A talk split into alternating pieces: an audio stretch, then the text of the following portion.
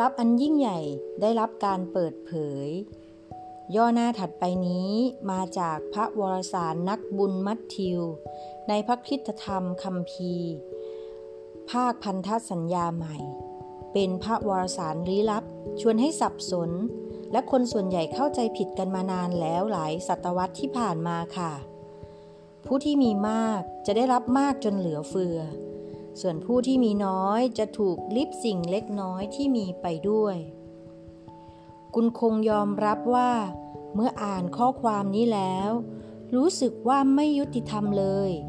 เพราะเมื่อจะบอกเหมือนจะบอกว่า คนรวยจะรวยมากขึ้น และคนจนจะยิ่งจนลง แต่มีปริศนาหนึ่งซ่อนอยู่ในข้อความนี้ เป็นความลับที่คุณเปิดหา และเมื่อคุณพบ โลกใหม่จะเปิดกว้าง รอคุณคำตอบของความลับซึ่งซ่อนเล้นมานานหลายต่อศตวรรษนี้ อยู่ในวลีที่ซ่อนไว้เพียงวลีหนึ่ง นั่นก็คือ การสำนึกรู้คุณค่ะ ผู้ที่สำนึกรู้คุณจะได้รับมากขึ้นจนเหลือเฟือ ส่วนผู้ที่ไม่สำนึกรู้คุณ ก็จะถูกลิบสิ่งเล็กน้อยที่มีไปด้วย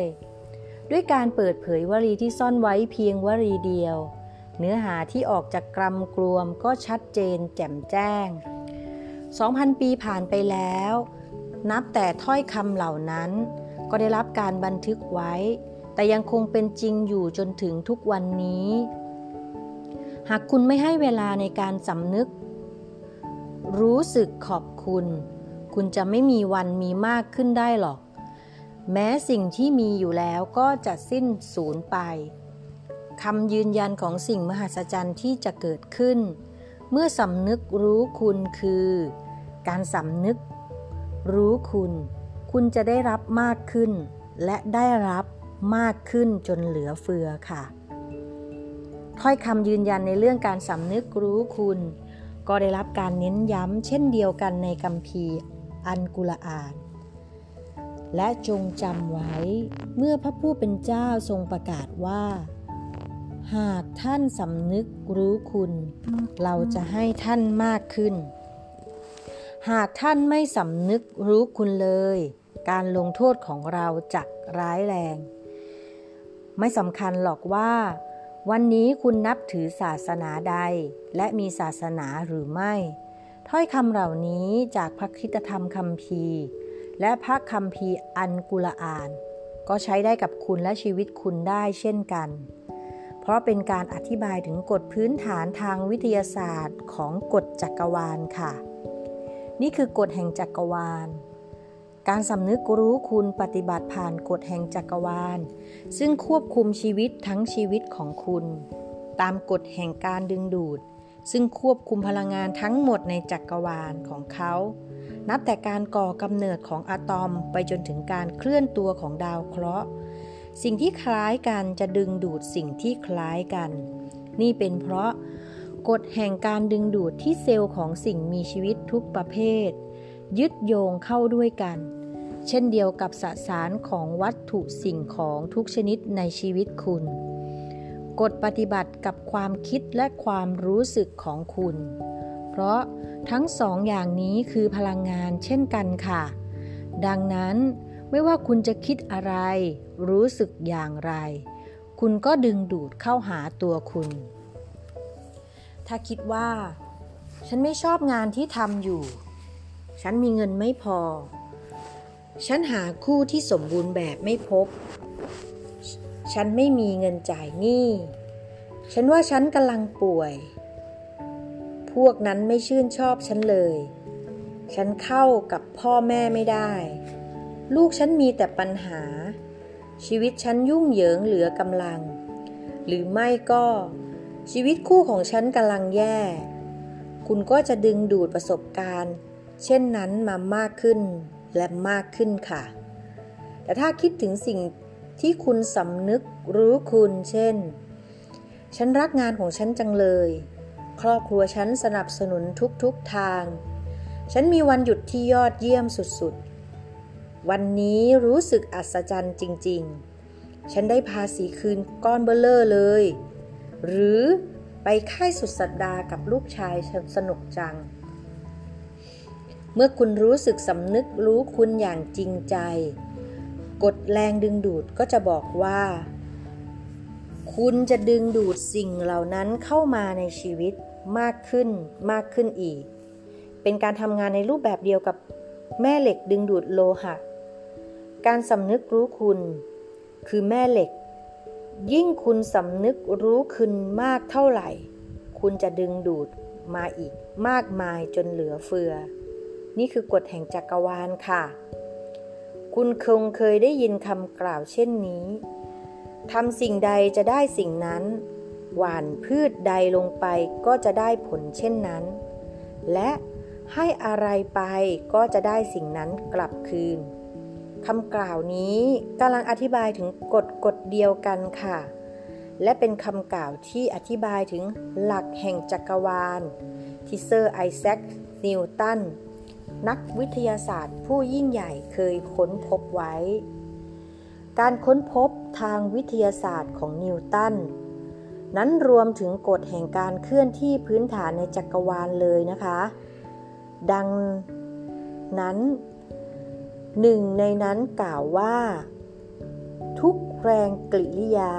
ย่อมมีแรงปฏิกิริยาขนาดเท่ากัน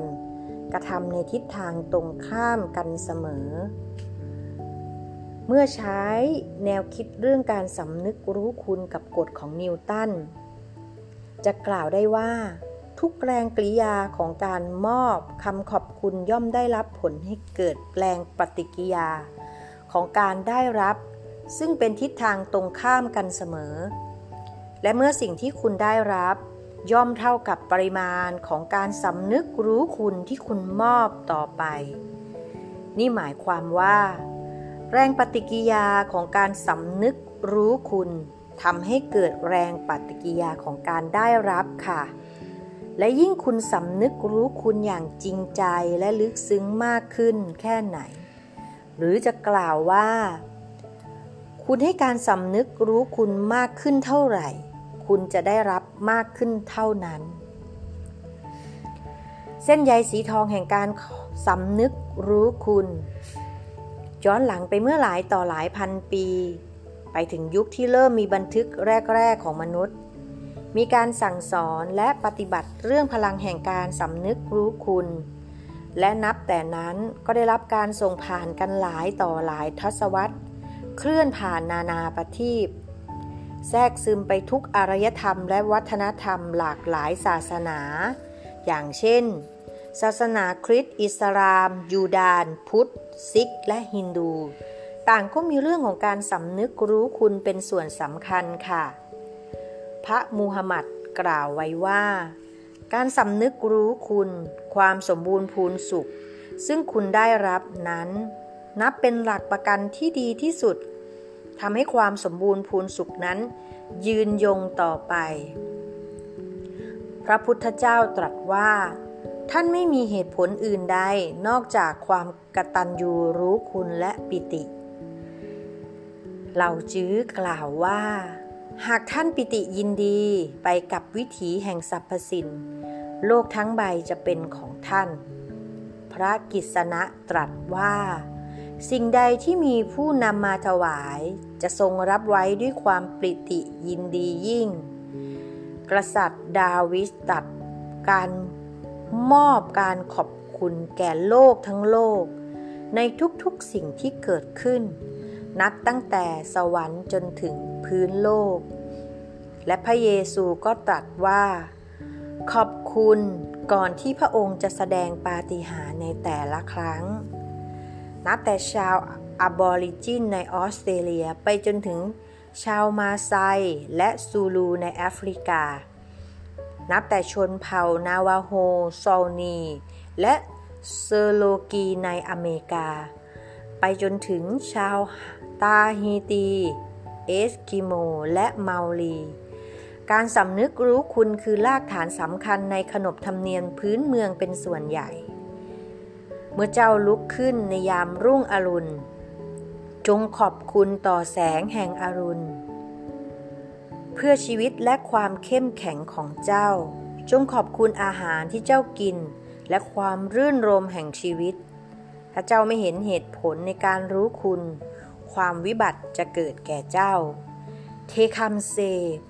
ผู้นำชนพื้นเมืองแห่งอเมริกันเผ่าซอนี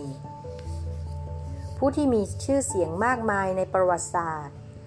ที่ปฏิบัติการสำนึกรู้คุณ และท่านเหล่านั้นก็ประสบความสำเร็จนับเนื่องเป็นบุคคลผู้ยิ่งใหญ่ ดังเช่น มหาตมะคานธี คุณแม่เทเรซามาร์ติน ลูเธอร์คิงจูเนียร์ ดาไลลามะ เลโอนาร์โด ดาวินซีเพลโตเชกสเปียร์ อีสป เบลก เ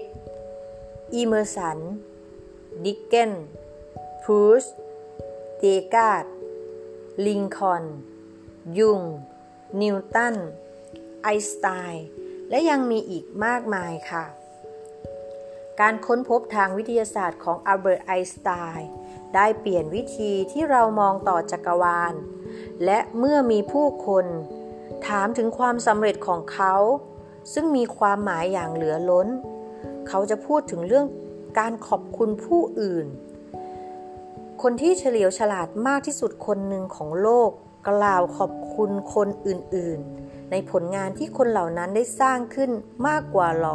ร้อยครั้งต่อวันเชียวนะคะ เป็นเรื่องที่มหัศจรรย์ไหมล่ะ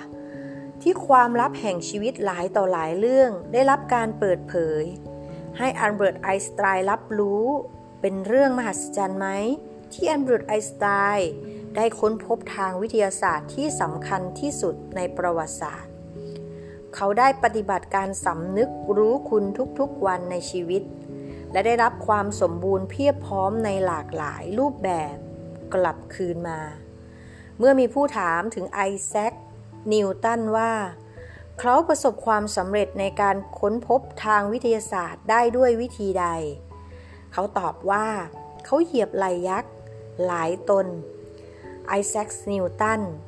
ซึ่งไม่นานมานี้ได้รับการคัดเลือกให้เป็น ผู้ที่อุทิศตนเพื่อวงการวิทยาศาสตร์ และเพื่อนมนุษยชาติที่ยิ่งใหญ่ที่สุด รู้สึกสำนึกรู้คุณ บุรุษและสตรีที่มีชีวิตมาก่อนหน้าเขาด้วยเช่นกัน นักวิทยาศาสตร์ นักปราชญ์นักประดิษฐ์ ผู้ค้นพบและศาสดาพยากรณ์ ผู้ได้รับการปฏิบัติสำนึกรู้คุณ ต่างได้รับผลตอบแทน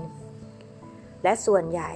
ต่างรับรู้ในพลังที่มีอยู่เป็นปกติวิสัยของการสำนึกรู้คุณนั้น หากคนส่วนใหญ่ในทุกวันนี้กับยังไม่รู้จักพลังแห่งการสำนึกรู้คุณ เพราะการประสบกับความมหัศจรรย์ของการสำนึกรู้คุณในชีวิตคุณได้ ก็ต้องปฏิบัติก่อนเท่านั้นค่ะ การค้นพบของฉัน เรื่องราวของฉันเป็นตัวอย่างที่ยอดเยี่ยมว่า จะเป็นเช่นไร เมื่อใครสักคนไม่รับรู้หรือเรื่องของการสำนึกรู้คุณ และอะไรจะเกิดขึ้น เมื่อคุณทำให้การสำนึกรู้คุณเป็นส่วนหนึ่งของชีวิต ถ้ามีใครถามฉันเมื่อ 6 ปีก่อนว่า ฉันเป็นคนสำนึกรู้คุณหรือไม่ ฉันคงตอบว่าใช่สิ ฉันเป็นคนสำนึกรู้คุณแน่ ๆ ฉันจะขอบคุณทุกครั้งที่มีคนให้ของขวัญ หรือเมื่อมีใครเปิดประตู เมื่อมีใครทำอะไรให้ฉัน ข้อเท็จจริงก็คือ นั่นไม่ใช่คนที่สำนึกรู้คุณเลยค่ะ ฉันไม่รู้ด้วยซ้ำว่า จริง ๆ มันหมายความว่าอะไร แค่การพูดออกไปว่าขอบคุณ ตามโอกาสที่มีเท่านั้นเอง ไม่ได้ทำให้ฉันกลายเป็นคนที่สำนึกรู้คุณได้ค่ะ ชีวิตที่ปราศจากการสำนึกรู้คุณของฉันช่างบ้าบอเสียจริง ๆ ฉันเป็นหนี้สิน แถมยังเพิ่มขึ้นทุกเดือนทีละนิดทีละน้อย ฉันทำงานหนักมากๆ แต่ไม่เคยแก้ปัญหาการเงินได้เลย ฉันต้องอยู่กับความเครียดอย่างต่อเนื่องเพื่อจะพยายามให้หลุดพ้นจากหนี้สินและข้อผูกมัดต่างๆ สัมพันธภาพกับใครต่อใคร เละตุ้มเป๊ะ เพราะแทบจะไม่มีเวลาให้ เมื่อพูดถึงคำว่าสุขภาพ ฉันรู้สึกเหน็ดเหนื่อยทุกครั้ง เมื่อสิ้นวัน มีอาการหวัดอยู่บ่อยๆ เป็นโรคใหม่อยู่เรื่อยๆ วนเวียนในแต่ละฤดู ช่วงเวลาแห่งความสุข จะมีขึ้นก็เมื่อออกไปเที่ยวกับเพื่อนๆ หรือเมื่อลาพักร้อน แต่แล้วความเป็นจริงของการต้องทำงานให้หนักขึ้น เพราะต้องเอาเงินมาจ่าย ค่าความสนุกเหล่านั้นก็คลืบคลานมาหลอกหลอนเสมอๆฉันไม่ได้ใช้ชีวิตหรอก ฉันแค่เอาตัวรอดต่างหาก วันแล้ววันเล่า ต้องเซ็นเช็คสั่งจ่ายแล้วสั่งจ่ายเล่า ซึ่งไม่น่าจะใช่การแก้ปัญหาชีวิตให้หมดไปเร็วขึ้น ราะปัญหาใหม่ๆ ปรากฏขึ้นทุกทีไป แล้วสิ่งหนึ่งก็บังเกิดค่ะ ซึ่งจะเปลี่ยนทุกอย่างในชีวิตฉัน นับตั้งแต่วันนั้นเป็นต้นไปและได้ค้นพบความลับเกี่ยวกับชีวิต ผลจากการค้นพบสิ่งนั้น สิ่งหนึ่งที่ฉันเริ่มทำคือการปฏิบัติการสำนึกรู้คุณในแต่ละวัน ผลจากการทำเช่นนี้ ทุกอย่างในชีวิตก็เปลี่ยนไป ยิ่งกระทำสิ่งที่เรียกว่า การสำนึกรู้คุณมากขึ้นเท่าไหร่ ผลที่ได้ก็มหัศจรรย์มากขึ้นเท่านั้นค่ะ ชีวิตฉันกลายเป็นสิ่งมหัศจรรย์ไปแล้วจริง ๆ เป็นครั้งแรกในชีวิตที่ฉันหมดภาระหนี้สินในช่วงระยะเวลาสั้น ๆ หลังจากนั้น ฉันก็มีเงินมากพอทำสิ่งที่ตนเองต้องการ ปัญหาที่เกิดขึ้นกับความสัมพันธ์ การงาน สุขภาพ หายวับไป แทนที่จะต้องเผชิญหน้ากับอุปสรรครายวัน ฉันกลับมีชีวิตที่ได้รับแต่สิ่งดีๆ ต่อเนื่อง สุขภาพและพละกำลังดีขึ้นอย่างเห็นได้ชัด รู้สึกดีกว่าตอนที่อยู่ในช่วงวัย 20 กว่ากว่าเสียอีก ความสัมพันธ์มีความหมายมากขึ้น แถมยังได้ใช้เวลาดีๆ เพิ่มขึ้นกับครอบครัวและมิตรสหาย ภายในไม่กี่เดือนถัดมา ยิ่งกว่า ที่เคยมีเมื่อปีที่ผ่านๆมา ยิ่งกว่านั้น ฉันรู้สึกว่า มีความสุขกว่าที่เคย คิดว่าจะรู้สึกได้ เป็นความสุขเป็นความสบายใจ สุขที่สุดเท่าที่เคยเป็นค่ะ การสำนึกรู้คุณ เปลี่ยนตัวฉัน และทั้งชีวิตก็เปลี่ยนไปอย่างน่ามหัศจรรย์ค่ะ